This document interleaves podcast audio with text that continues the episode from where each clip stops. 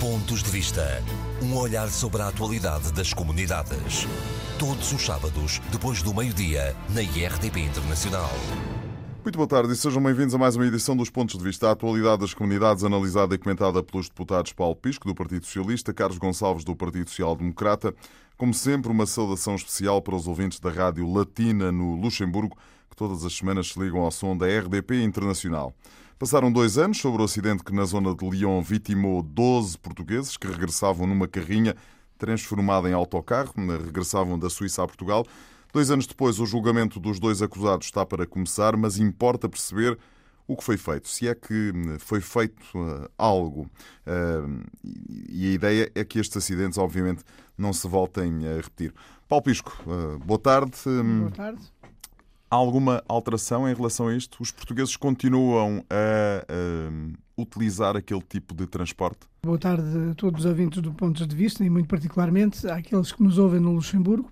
Passam, de facto, dois anos desde que ocorreu um acidente que foi trágico uh, na estrada A79, também conhecida como a Estrada da Morte, com uh, uma carrinha, um minibus, de, onde vinham portugueses e em que 12 perderam a vida. Isso foi uma grande tragédia pela dimensão do número de vítimas que causou. Uh, não é caso único, mas uh, foi uma tragédia que chamou muito a atenção para o facto de haver uma prática que é relativamente uh, corrente, ou pelo menos era relativamente corrente, em alguns países como a Suíça, e aquela carrinha vinha da Suíça em direção a Portugal, mas particularmente em direção ao Distrito de Viseu, e naquelas circunstâncias muito particulares em que o acidente ocorreu. Sim, até porque eu tive a oportunidade de ler a acusação do Ministério Público francês e é absolutamente incrível as condições em que as pessoas viajavam naquele, naquele veículo. É muito difícil impedir as pessoas de fazer este tipo de transportes. Porque a grande vantagem que muitos dos portugueses veem neste tipo de transportes é de ser uma, um transporte porta a porta, se assim se pode dizer. E pode-se transportar tudo aquilo que se quer, não é? Exatamente. As carrinhas vão levar, vão buscar as pessoas praticamente a casa, ou se não forem, encontram-se muito num próximo. local muito próximo dos sítios onde moram e levam-nas uh, à porta de suas casas nos, no, no, nos lugares onde moram em Portugal. Isto é um tipo de transporte coletivo que sai muito mais barato que tem algumas vantagens e, portanto, acabar com ele, eu julgo que provavelmente é difícil.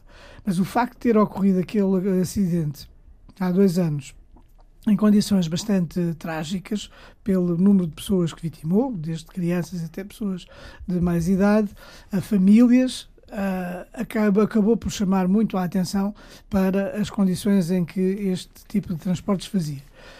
A minha expectativa, porque eu, na realidade, eu não conheço uh, que pode haver uma intensificação da fiscalização eventualmente, ou poderá haver, porque isso também seria uma coisa importante, uma melhoria da estrada é que é utilizada Uh, não, apenas, não, apenas pelos portugueses, mas uh, que uh, por, por, por, por, milhares de pessoas e que é uma estrada muito perigosa, reconhecidamente perigosa, daí que até lhe chamem a Estrada da Morte.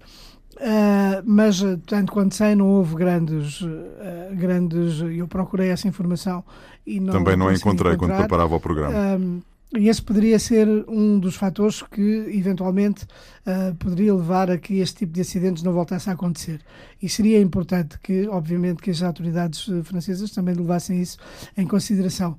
Por outro lado, relativamente à, à existência deste tipo de transportes, uh, aquilo que eu, que eu espero, porque não temos nenhumas provas de que isso seja de facto assim, nem temos nenhuma evidência de que este tipo de transportes deixe de ser utilizado, é que perante uma tragédia desta natureza, que os transportadores e esses transportadores ganhem consciência que há coisas que não podem fazer.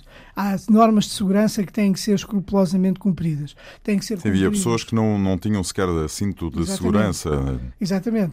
Os cintos de segurança têm que, eh, têm que existir dentro das viaturas, uh, os limites de velocidade não podem ser ultrapassados e às vezes nós também sabemos como as pessoas, tendo pouco tempo para passar, aquilo foi na altura da Páscoa que ocorreu, tendo pouco tempo para passar com, com as famílias, os condutores acabem por acelerar, Os condutores precisam de ser substituídos também nos seus percursos, um, têm que ter muita atenção ao estrito cumprimento de todas as regras de segurança rodoviária, não podem fazer o que aconteceu, como por exemplo eh, foi este o caso de ultrapassar numa reta e apanhar um caminhão pela frente, que acabou por ter este desfecho absolutamente trágico. E portanto, eh, o facto disto ter acontecido, que teve uma imensa repercussão que teve consequências também de natureza judicial, uh, que teve uma imensa repercussão em termos mediáticos, as pessoas todas ficaram chocadas com o acontecimento, uh, com este acidente, e portanto. Sim, mas a prova provada é que não há né, também provas, passa a expressão, não há evidências de que as pessoas tenham abandonado este não, meio de transporte. Não há evidências. Infelizmente não há evidências. Felizmente que, entretanto, tendo havido alguns acidentes, mas não desta natureza, entretanto, não desta natureza, com que vitimaram eh, portugueses residentes no estrangeiro, imigrantes, ou em trabalhos sazonais, ou outros quaisquer, ou noutra circunstância qualquer, eh, mas não há, não voltou a haver neste tempo, neste período de tempo, nenhum outro acidente com estas características, nem uh, de transporte coletivo de pessoas, porque na realidade eu acho que é uh, difícil haver uh, haver uma, mesmo com uma fiscalização apertada, há sempre formas de iludir eh, as autoridades de segurança rodoviária, eh, que era o que na realidade acontecia também já no passado. Paulo Pisco, nos Estados Unidos o presidente Donald Trump declarou o fim do programa criado pela administração Obama, que protegia os imigrantes que entraram ilegalmente quando eram crianças eh, no país, os Dreamers, os sonhadores. Este programa ajudava a legalizar essas crianças. Há seguramente muitos portugueses, ninguém faz ideia de quantos portugueses estão ou podem estar eh, abrangidos por esta eh, situação. O que é que os portugueses que nos estão a ouvir nos Estados Unidos da América, que estejam abrangidos por isto, podem e devem fazer? Contactar os consulados portugueses, por exemplo? Eu acho que os portugueses têm que se socorrer de um das autoridades portuguesas, obviamente, mas também de um conjunto de instituições que estão particularmente vocacionadas para tratar deste tipo de casos e, eh, neste caso em concreto, do, uh, do fim do programa DACA anunciado pelo presidente Donald Trump. Foi anunciado por um Twitter, portanto, por um tweet. Pode, pode, entretanto, aquilo não se concretizar, mas o melhor é estar preparado para isso. Mas é? a verdade é que ele voltou a afirmá-lo e isto causa uma grande inquietação. É uma medida de profunda injustiça uh, e os portugueses, uh, embora, enfim, grande parte dos atingidos são latino-americanos. Mexicanos, três, cerca sim, sim. de três quartos, pelo menos, são latino-americanos, grande parte deles mexicanos, mas também de outros países da América Latina, uh, mas também afetará portugueses. Uh, e há, tem havido algumas organizações, uh, creio que é sobretudo no estado da Califórnia que haverá mais pessoas afetadas, em termos globais, em termos genéricos, Uh, e tem havido algumas organizações da sociedade civil que têm dado apoio a este tipo de casos, ajudando pessoa, as pessoas um, a fazer aquilo que é necessário fazer para tentarem evitar a deportação. Agora, uh, as autoridades portuguesas, o, o, governo português e a embaixada portuguesa no, no, nos Estados Unidos. E os consulados, os vários consulados, consulados, que temos, não é? Todos eles estão alertados e estão a acompanhar este, este caso. E, obviamente, que estamos a procurar, através da diplomacia, através dos nossos, da nossa, dos nossos canais de influência, como, por exemplo, dos uh, senadores de origem portuguesa que, que são eleitos, a procurar que eles próprios têm tomado posições uh, uh, que pedem uh, uma, uma ponderação, uma reponderação relativamente à medida que foi anunciada. Para já ninguém sabe quantos são, não é? Dos, entre os sabe, portugueses. Falam-se várias centenas, alguns milhares, não se sabe muito bem quantos são. Mas agora, haverá, haverá e isto é uma, algo que é, é um bocado trágico, é um bocado dramático, é um bocado injusto e é um bocado incompreensível e é um bocado cruel que o presidente Trump tenha tomado uma decisão desta natureza. Eu, eu uh, cito uh, aquilo que disse a líder democrata no Congresso norte-americano, Nancy Pelosi, que uh, considerou que a decisão de acabar com o DACA, e cito, é um ato de cobardia política e um ataque desprezível aos jovens inocentes. E disse também que é uma decisão cruel e impiedosa. Eu subscrevo inteiramente isto. Eu não consigo entender como é que esta deriva eh, provinciana, nacionalista, em que Donald Trump está a fazer uh, na, nos Estados Unidos, uh, pode levar a atitudes que são de uma crueldade tão grande. Ainda por cima, com um sentimento de injustiça profundíssimo, porque todas estas pessoas, e haverá cerca, no total, haverá cerca de 800 mil chamados Dreamers, que são jovens que foram, Emigraram com os pais, não é? Foram, ilegalmente. Foram depois, eh, ilegalmente, eh, que foram para os Estados Unidos eh, e que foram crescendo, foram, fizeram os seus estudos. E que são americanos, são, em boa verdade, que, não é? Fundo, são americanos. São, em alguns casos, são pessoas que não conheceram praticamente outro país, porque foram para lá quando eram muito pequenos e, e que fizeram nos Estados Unidos todas as, todas as suas vidas e era um problema de tal maneira que em 2012 o presidente Barack Obama decidiu uh, criar este programa que permitia que todos aqueles que tivessem entrado uh, nos Estados Unidos quando eram crianças que pudessem uh, ser legalizados. legalizados, quer dizer, a sua permanência nos Estados Unidos pudesse ser autorizada. A verdade é que todas estas pessoas cumpriram as suas obrigações, que é isso que é mais paradoxal. A única coisa que não tinham era uh, o, o atestado de cidadania ou, ou os papéis da da imigração que confirmasse que eles eram uh, cidadãos. Nem bilhete de identidade se pode falar porque não há nos Estados Exatamente. Unidos, não é? Agora, eram cidadãos que cumpriam todas as outras obrigações. Em termos fiscais, pagavam os impostos, pagavam o uh, número da segurança social, o número da segurança social. E portanto como é que se pede a toda, portanto isto é um princípio de legalidade. O próprio sistema acolheu-os, cobrou-lhes impostos, fê-los pagar o IRS, fê-los pagar os impostos nas finanças.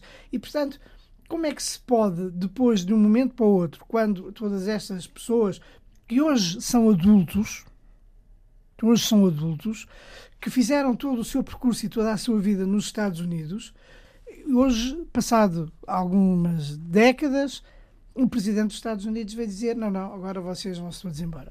Eu acho que isto é de facto de uma imensa crueldade e que o, e que eh, o, presidente Trump não deveria fazer isto, deveria ponderar. E, portanto, uh, o, problema, o grande problema é que Donald Trump está completamente acossado internamente também. Os escândalos porque passa a contestação às suas medidas, a forma como eh, quase todas as semanas há algum dos membros da sua administração que bate com a porta ou que é obrigado a sair. É absolutamente caótica a situação que se vive nos Estados Unidos em termos de administração, o acosso que ele tem, até porque, por relações que ele teve com outras eh, mulheres provavelmente isto são tudo fatores que levam aquele fugas para a frente, fugas não é? para a frente para tentar fazer esquecer uh, todos os problemas internos que têm. Paulo Pisco, daqui a menos duas semanas o governo português vai reunir-se com os cônsulos honorários de Portugal espalhados eh, pelo mundo. Uh, são um instrumento fundamental da diplomacia portuguesa, em seu entender?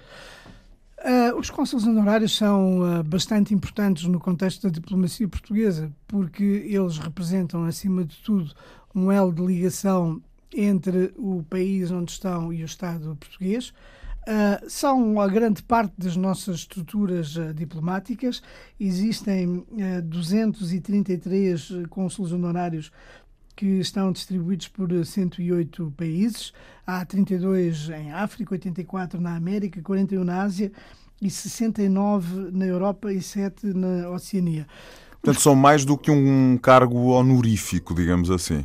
Uh, em muitos casos é mais do que um cargo honorífico. Honorário quer dizer que uh, é uh, uma função onde existe ou que tem honra no cargo que desempenha e, portanto, por isso é que é honorário, tem a ver mas com Mas para as honra, comunidades portuguesas que lá vivem, às em, vezes são fundamentais. São absolutamente fundamentais, sobretudo porque os cônsules honorários uh, existem em muitos casos em zonas muito mais distantes, muito mais inacessíveis, onde existem também comunidades portuguesas e eles aí uh, desempenham um papel absolutamente uh, fundamental.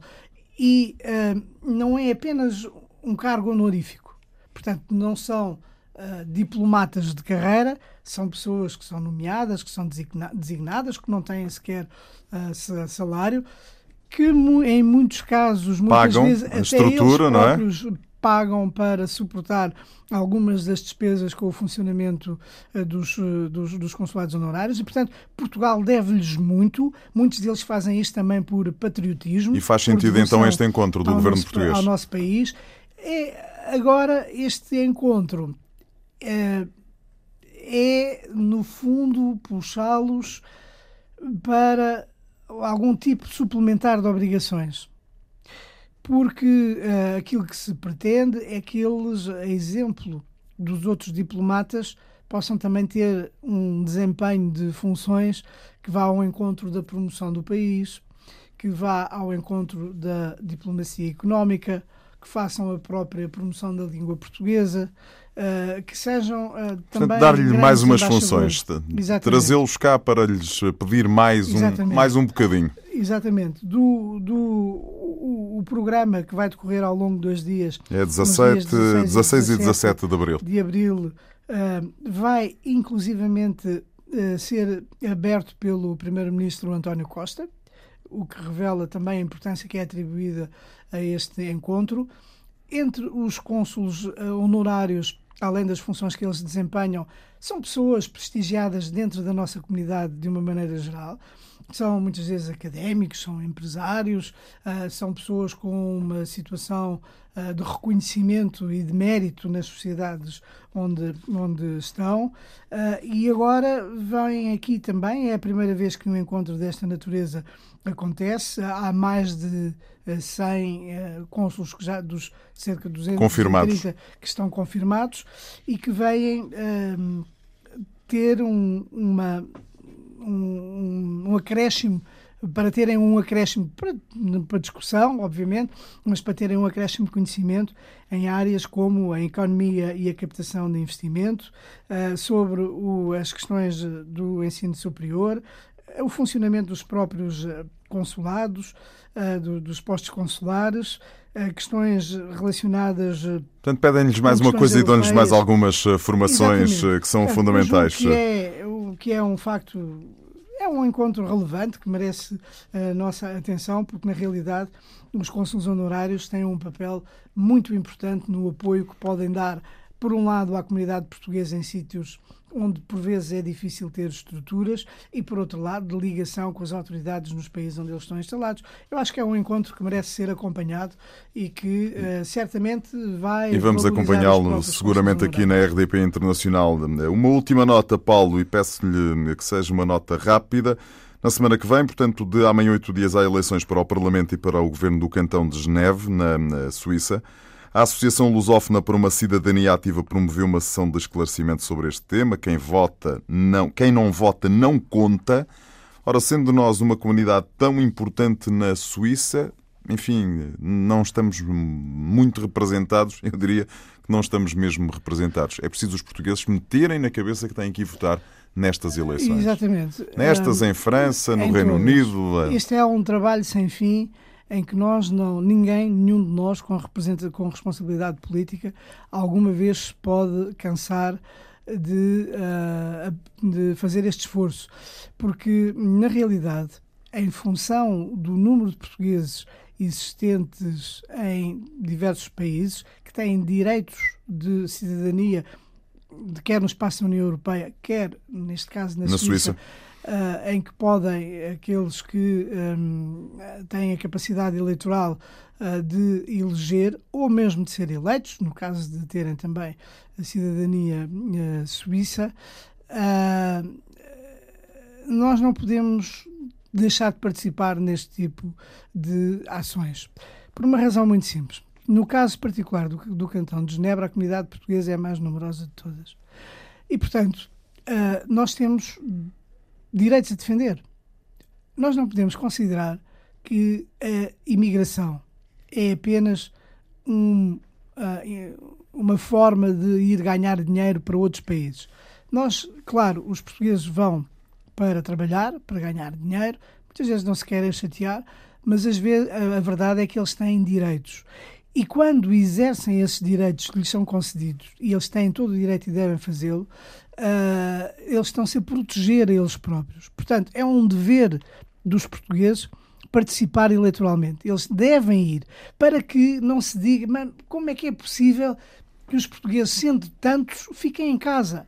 Nós não podemos ser um povo inativo, não podemos ser um povo passivo temos que participar e os outros têm que, os outros, os suíços neste caso e as outras comunidades, têm que olhar para os portugueses como uma comunidade ativa, participativa e que sabe defender os seus direitos. Porque quando os portugueses não vão votar, é o mesmo que estarem a entregar a defesa dos seus direitos e dos seus interesses às mãos de outros. E não podem fazer isso se os interesses são seus e se os direitos são seus, são eles próprios que os têm que agarrar em mãos. E, portanto, eu apelo a todos os portugueses que tenham consciência deste aspecto, que há expectativa de que eles participem, que votem e que vão às urnas e votem e que se façam ver e que digam eu fui votar porque isto é um ato de cidadania. Os portugueses não são apenas trabalhadores, são cidadãos com direitos e devem, por isso, participar em todos os atos eleitorais em que tenham essa possibilidade. Paulo Pisco, as melhoras e até para a semana. Muito obrigada. Carlos Gonçalves, eh, boa tarde, eh, bem-vindo aos eh, Pontos de Vista. Começo como começamos como terminei com o Paulo Pisco. De amanhã, oito dias, há eleições para o Parlamento no, cantão de Geneve, na Suíça. Tem havido sessões de esclarecimento entre a comunidade portuguesa. Um bocadinho a ideia. Quem não vota não pode decidir, não conta. Mais uma vez, neste programa, continuamos a apelar às comunidades portuguesas que tenham essa possibilidade para se inscreverem e para votarem. É fundamental que isto aconteça. Em primeiro lugar, permita-me que saúde o auditório do programa Pontos de Vista, nomeadamente os ouvintes que nos escutam através da Rádio Latina Luxemburgo, e dizer que isso é fundamental para todas as comunidades. Nós temos vindo a, a, assistir a um crescimento de participação cívica e política num conjunto de países onde, há cerca de uma década, os portugueses praticamente não participavam, salvo raras exceções. A França é realmente o grande país, onde temos cerca de 4 mil autarcas e em todos os órgãos, à exceção do Senado, os portugueses, ou a comunidade portuguesa está representada, ou franco-portuguesa mais corretamente. Entretanto, o, o, Luxemburgo é um país que há cerca de uma década praticamente não tinha portugueses a fazer política ativa no Luxemburgo e hoje eh, tem. Temos vários autarcas que foram eleitos recentemente, temos até um ministro de origem portuguesa, e não é por acaso que ainda esta semana tive a oportunidade, com o presidente do meu partido e com o presidente do meu grupo parlamentar, de receber, uh, tanto na Assembleia da República como na sede do PSD, o líder parlamentar daquele que é o maior partido em termos de expressão de votos do Luxemburgo, que é o CSV, o Sr. Claude Wiesler, e, e, realmente o grande tema de discussão é realmente a participação da nossa comunidade, a implicação dela naquilo que é essencial em democracia, que é participar nas decisões. Ou seja, as pessoas começam finalmente a ter a consciência de que podem mudar alguma coisa na sua própria vida no Sim. sítio onde estão. Por vezes são necessários exemplos. Nós no Luxemburgo tivemos uma Câmara, que é a F. Zé, tivemos aqui um debate através da língua portuguesa, e eu continuo a dizer, há que eu não gosto eh, que eu diga isto, mas é o que eu penso, faço a minha análise política, não sendo jornalista, jornalista, mas mal do político não consegue fazer a sua análise. Eu acho que o problema da língua portuguesa e a implicação da nossa comunidade foi decisiva no resultado daquela localidade e, portanto, isto deve ser, esta ideia deve ser transmitida, porque os portugueses, sempre que sentem que a comunidade pode estar a ser atingida, eu acredito que na maioria dos casos não está, os problemas dos portugueses são idênticos aos, aos problemas dos outros cidadãos, residem tanto no plano local como no plano regional como no plano nacional, mas, por vezes, há questões muito próprias nossas que devemos atender e, e a Suíça, claramente, a questão da língua é um dos temas que está em cima da mesa. Como é evidente, eu não esperei por o ato eleitoral para fazer aquilo que me competia como deputado da Assembleia da República e, na altura, com responsabilidades no meu partido, eh, na área das comunidades portuguesas, ou seja, tive várias reuniões com vários portugueses sobre esta matéria, tive a oportunidade de, de, de, organizar encontros com políticos de origem portuguesa e da minha área política que fazem, exercem cargos políticos ou cargos partidários no, no, na, Suíça e, muito particularmente, na área onde vão decorrer as eleições. Agora, isto tem que ser feito de forma atempada, é difícil sensibilizar a comunidade, ela vai adquirindo a consciência que a participação é importante, mas também é preciso introduzir o, o conseguir que a nossa comunidade consiga, que se consiga introduzir nos próprios aparelhos partidários, e não é por acaso que eu estive presente no Congresso, num, num dos partidos do centro uh, da Suíça, muito particularmente em Genebra, em que esteve presente algo que em Portugal é impossível, uh, a Presidente da República, porque lá o Presidente da República é renovado todos os anos,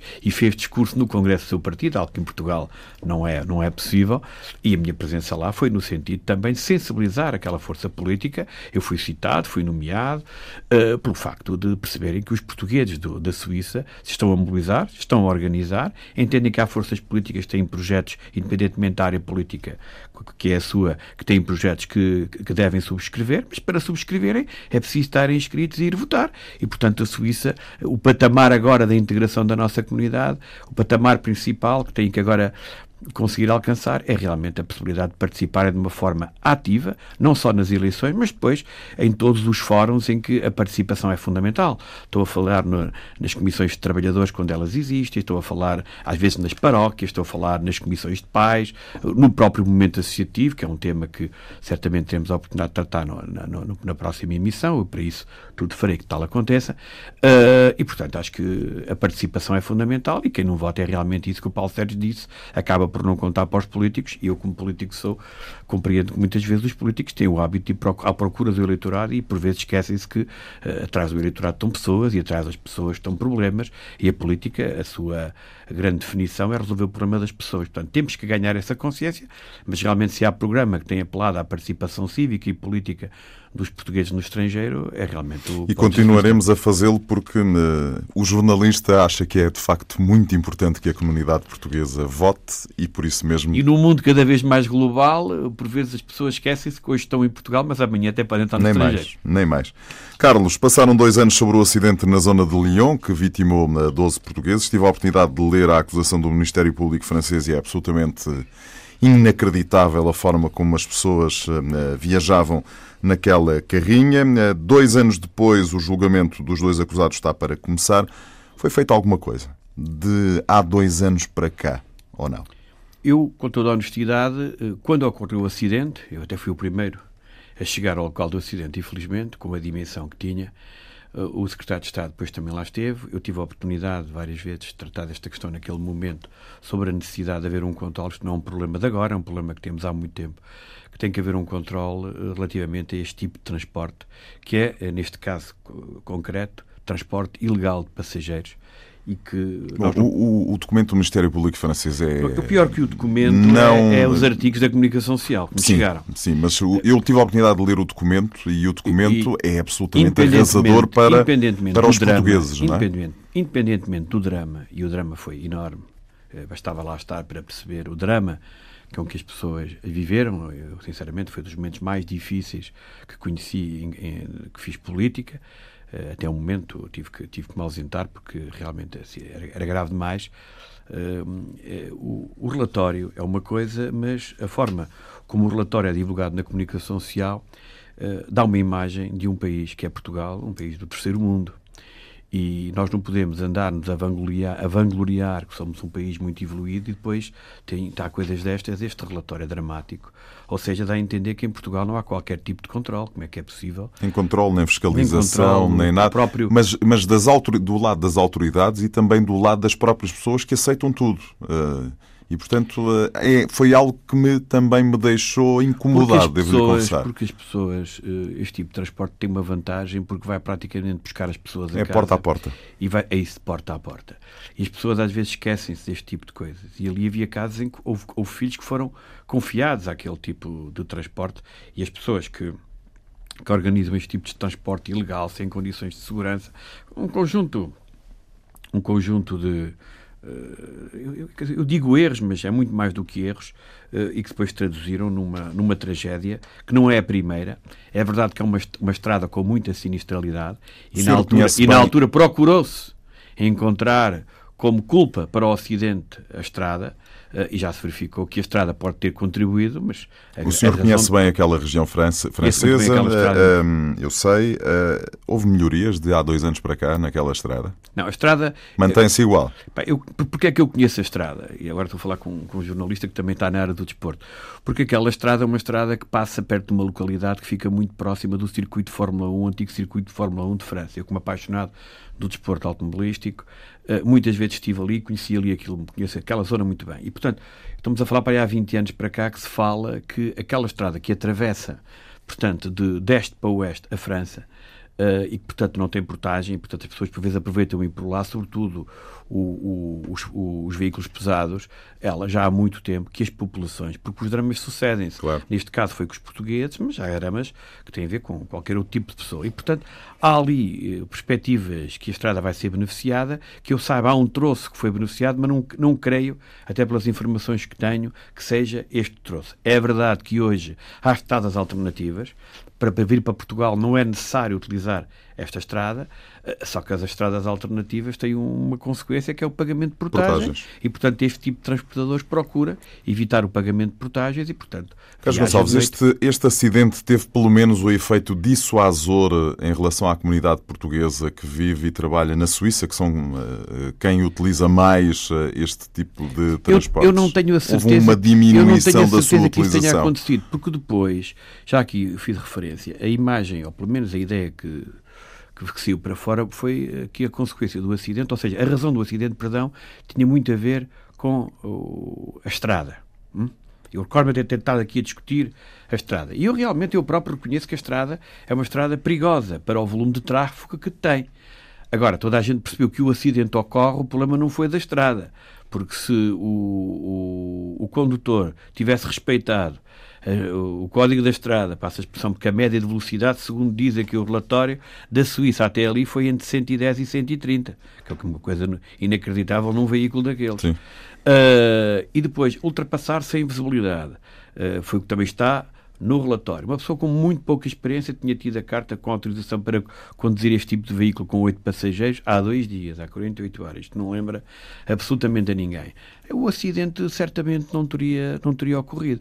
E a ideia que transpareceu para fora foi muito a, a dar a culpa, digamos, ao, à estrada, à tal grande estrada europeia como é Centro-Europa, uma, uma estrada assim, Uh, mas afinal as razões foram outras e, e, realmente o alerta era fundamental. Não me recordo ter havido qualquer campanha neste sentido. Ela foi solicitada não só por mim, mas pelo Conselho das Comunidades Portuguesas, que agora, depois da publicação do relatório, até se antecipou ao próprio Assembleia da República, que ele próprio solicitou ao Governo informações o que é que tinha sido feito para controlar este tipo de veículos e, e não, como não há qualquer tipo de resposta, nem qualquer tipo de opinião, partimos todos do princípio que não foi feito absolutamente nada, à espera, eventualmente, que ocorra o próximo o próximo acidente. Agora, uh, que este tipo de transporte dá algum jeito às pessoas, claro. dá, mas as pessoas têm que ter consciência, muito particularmente aquelas que vivem na Suíça. Existem outros países que têm este tipo de transporte, mas a Suíça é realmente o país onde ele está mais é, desenvolvido. Suíça ou Luxemburgo. bem, só, só, para notarem uh, oh, o, o que está em causa. A, a própria carrinha, durante a manhã da viagem, eles até utilizaram um termo que quem, quem está no, no estrangeiro, em países francófonos, uh, sabe muito bem, eh, foi eh, bricolé. Andaram ali a, a, arranjar maneira de pôr mais uns assentos. Mais seis assentos. No, no, dia, no dia da própria viagem. Para um veículo. Isto é, quer dizer, desculpe lá, isto é uma coisa inacreditável. Perfeitamente inacreditável. E, portanto, eu espero que a, a, a consequência nos desastres e nos grandes acidentes, a vários níveis, uma, há sempre um fator positivo que é para que não se repitam. Repare, eh, se a aviação hoje é um, é um transporte seguro, foi cada vez que houve um acidente grave, tentativa de encontrar as razões e foi-se melhorando a segurança. É um e, excelente portanto, exemplo. E, portanto, para evitar que este tipo de acidentes ocorram, tem que se tirar as ilações dos erros para que eles não se repitam. A pergunta que o senhor Conselheiro das Comunidades Portuguesas, eleito por Lyon, Manuel Cardia Lima, e todos fazem, muito particularmente os familiares das vítimas, eh, é o que é que eventualmente já foi feito para suprir esta ausência de controle e impedir que pessoas eh, ponham em causa o, portanto, a segurança num conjunto de, de, jovens, porque neste caso havia vários jovens, e outras pessoas que se deslocam entre os dois países, muito particularmente no momento para encontrar a sua família. O projeto crime, ou o processo crime vai ser julgado nos próximos meses eh, na zona de Lyon, já o processo civil está em Portugal Repara, enviou, e é um enviou, verdadeiro, um verdadeiro quebra-cabeças. Quem me enviou os artigos da comunicação social, por, por acaso, é alguém que é de origem portuguesa e que faz política na região e que realmente ela própria, sendo de origem portuguesa, claro. foi questionada pelos seus pares na, na, na, área política. O que é, mas que o teu país, pá, estamos, isto, isto, não pode acontecer. Deputado Carlos Gonçalves, daqui a menos duas semanas, no dia 17, 16 e 17, aqui em Lisboa, o Governo Português vai reunir-se com os cônsulos honorários de Portugal espalhados pelo mundo. São cerca de 200, 230. São figuras importantes eh, para a, a diplomacia portuguesa ou, ou, nem por isso? Ou são cargos meramente honoríficos ou há um bocadinho de tudo? Há um pouco de tudo, mas permita-me que a organização deste, deste evento, que é positivo, e a forma como o Governo está a divulgar esta iniciativa, para a qual eu recebi hoje, hoje o convite para estar na iniciativa, que dando grande ênfase a reconhecer a importância dos consulados honorários. Sabe, na política, como na vida, é sempre bom ter razão. Por vezes, nós não temos razão no momento que eventualmente gostaríamos de ter razão. Isso às vezes é que é o drama. É, é, que é, o drama. é ter razão antes de tempo. Mas agora, uns anos depois, eu realmente veio-me dar razão a mim e veio dar razão, muito particularmente, ao anterior secretário de Estado das Comunidades Portuguesas, o meu amigo e companheiro e colega parlamentar José Cesário. E porquê? Porque o anterior governo realmente desenvolveu um trabalho muito grande com um conjunto de consulados honorários para poderem responder responder àquilo que é fundamental para as pessoas, que é a proteção consular através do apoio administrativo e, em alguns casos, de apoio social. Nós fomos criticados, injuriados, muito particularmente pelas três grandes forças políticas que sustentam o atual governo, o Partido Socialista, o Partido Comunista e o Bloco de Esquerda, dizendo que a intenção do anterior governo era privatizar os serviços consulares. E realmente é bom ter razão. Mas teria sido bom quando foram tomadas um conjunto de medidas em termos de consulados honorários, que alguns partidos políticos, muito particularmente o maior que é o Partido Socialista, tivessem um discurso sentido de Estado, porque estamos a falar da área da política externa, e esta semana tivemos vários incidentes no plano internacional que motivaram, como é evidente, a intervenção de Portugal e a tomada de posição de Portugal, e portanto foi pena que aqui não tivéssemos apenas, eventualmente, para tentar ali e ali ganhar alguma coisa no plano eleitoral. Mas, reconhecendo a importância dos consulados honorários, não não posso deixar de transmitir algum regozijo pelo facto de, anos depois, virem-me dar razão, e sinceramente é sempre bom na política termos razão. Eu, por acaso, ainda estou em exercício de funções políticas, há alguns que às vezes já não estão quando têm razão, mas neste caso ainda veio a tempo e realmente eles são importantes. É, o Estado português não tem capacidade de ter serviços consulares eh, em todos os países onde tem comunidades portuguesas, ou em todas as regiões que têm comunidades portuguesas. Há muitos destes cônsulos honorários que pagam do seu próprio bolso a Claramente. estrutura, não é? Até porque nós não podemos estar a. Quer dizer, eu, às vezes fico estupefacto com a avaliação que fazem destas coisas. Nós temos uma rede consular vasta, é verdade. Uh, mas temos uma comunidade através do mundo, espalhada por cinco continentes, que tem uma particularidade muito positiva que é a capacidade de se integrar é cada, quanto mais a integração é evidente, mais a repartição dos portugueses é homogénea. Portanto, há portugueses por todo o lado. Portanto, é muito difícil ter postos consulares em todos os sítios onde há uma concentração de portugueses mínima ou onde pode haver interesses no plano político ou no plano económico de Portugal. E, portanto, os consulados honorários são muitas vezes um bom instrumento, sempre sob controle, é verdade. É evidente que há vários níveis. Há consulados que têm capacidade para emitir atos consulares, há consulados honorários que são simplesmente, eh, digamos, polos económicos económicos ou polos políticos. Há muita forma, há muito tipo de consulados honorários, mas é realmente uma rede complementar à rede consular e que deve articular o seu trabalho com os consulados de carreira e com as embaixadas dos países onde existe. E, portanto, por exemplo, na Austrália, eu recordo-me quando era secretário de Estado, nós tínhamos um consulado honorário em Perth. Norte. O, o consul honorário veio cá, pediu-me, às vezes, coisas que nós achamos normalíssimo terem. E pronto, e eram coisas que, que, a comunidade precisava. Se não houvesse o consulado em Perth, eles tinham que vir ao outro lado da costa, que não é propriamente a 5 minutos, por amor. E, portanto, eu acho que, que é importante, acho que a iniciativa é interessante, mas a iniciativa tem este dom uh, muito positivo, que é o facto de reconhecer aquilo que foram as boas decisões do anterior governo, e é bom que o atual governo reconheça o bem que se fez. Mais vale tarde do que nunca, não é? Vale mais tarde do que nunca, e, sinceramente, eu estou a esboçar um pequeno sorriso, não é possível ver através dos microfones, mas realmente mas é, um, sentir, é um é, momento é extremamente, extremamente gratificante. Eu gostava de saber onde é que estão aqueles que diziam que nós estávamos a privatizar os serviços consulares. Carlos Gonçalves, último tema. Eh, nos Estados Unidos, o presidente Trump declarou o fim do programa uh, Dreamers, um, do programa DACA. Ora, há seguramente muitos portugueses entre uh, gente que foi para lá enquanto criança ilegal e que agora estava à espera deste, ou estava pelo menos a usar este programa para se eh, legalizar. 520, segundo a comunicação social. São 520. Eu tentei obter os números eh, oficiais. Um... Ah, não consegui. E vale o que vale, é um, um, órgão de comunicação Mas social. Mas pronto, uma coisa é certa, eh, serão uh, seguramente mais de 500, menos de 2 mil nessa janela, que é uma janela bastante, bastante uh, alargada. Desses 520, e partindo desse número que uh, a comunicação social portuguesa uh, avançou, se forem apanhados no meio deste turbilhão, desta decisão de Trump, o que é que eles podem fazer, Carlos? Contacta vamos, contactar as autoridades portuguesas. Vamos ver como é que o processo se vai desenvolver. Pois, até porque. Até lá, não vale a pena estarmos a adiantar muito, porque já percebemos que este processo a questão da imigração foi um tema de campanha do Sr. Trump. Isto anda para a frente, anda para trás. discurso populista. E o Sr. Trump surpreendeu.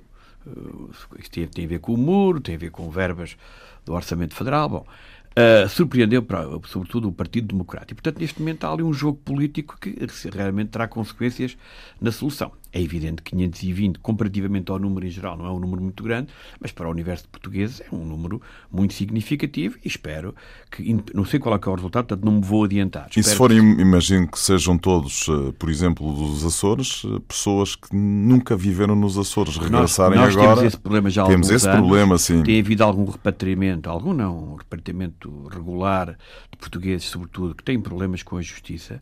Uh, repare para alguém que vive numa grande urbe norte-americana e viver para a sua ilha depois, natal, não é? Muitas vezes nem falam a língua portuguesa, nem, mais. nada, é uma situação.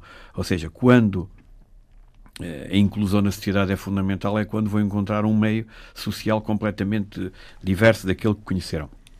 E, portanto, esta situação tem, para lá do facto de eventualmente poderem ser expulsos do país, que eventualmente poderá acontecer, tem também consequências no plano social, porque a reintegração no seu país de origem ou no país de nacionalidade, que é Portugal, não é algo muito fácil e por aí temos de ter e, portanto, o capacidade Gonçalves, do plano social de acompanhar estas questões. O Carlos Gonçalves, o conselho que dá a algum dos eh, portugueses, dos dreamers portugueses que nos estejam a escutar nos Estados Unidos da América é esperar para ver primeiro.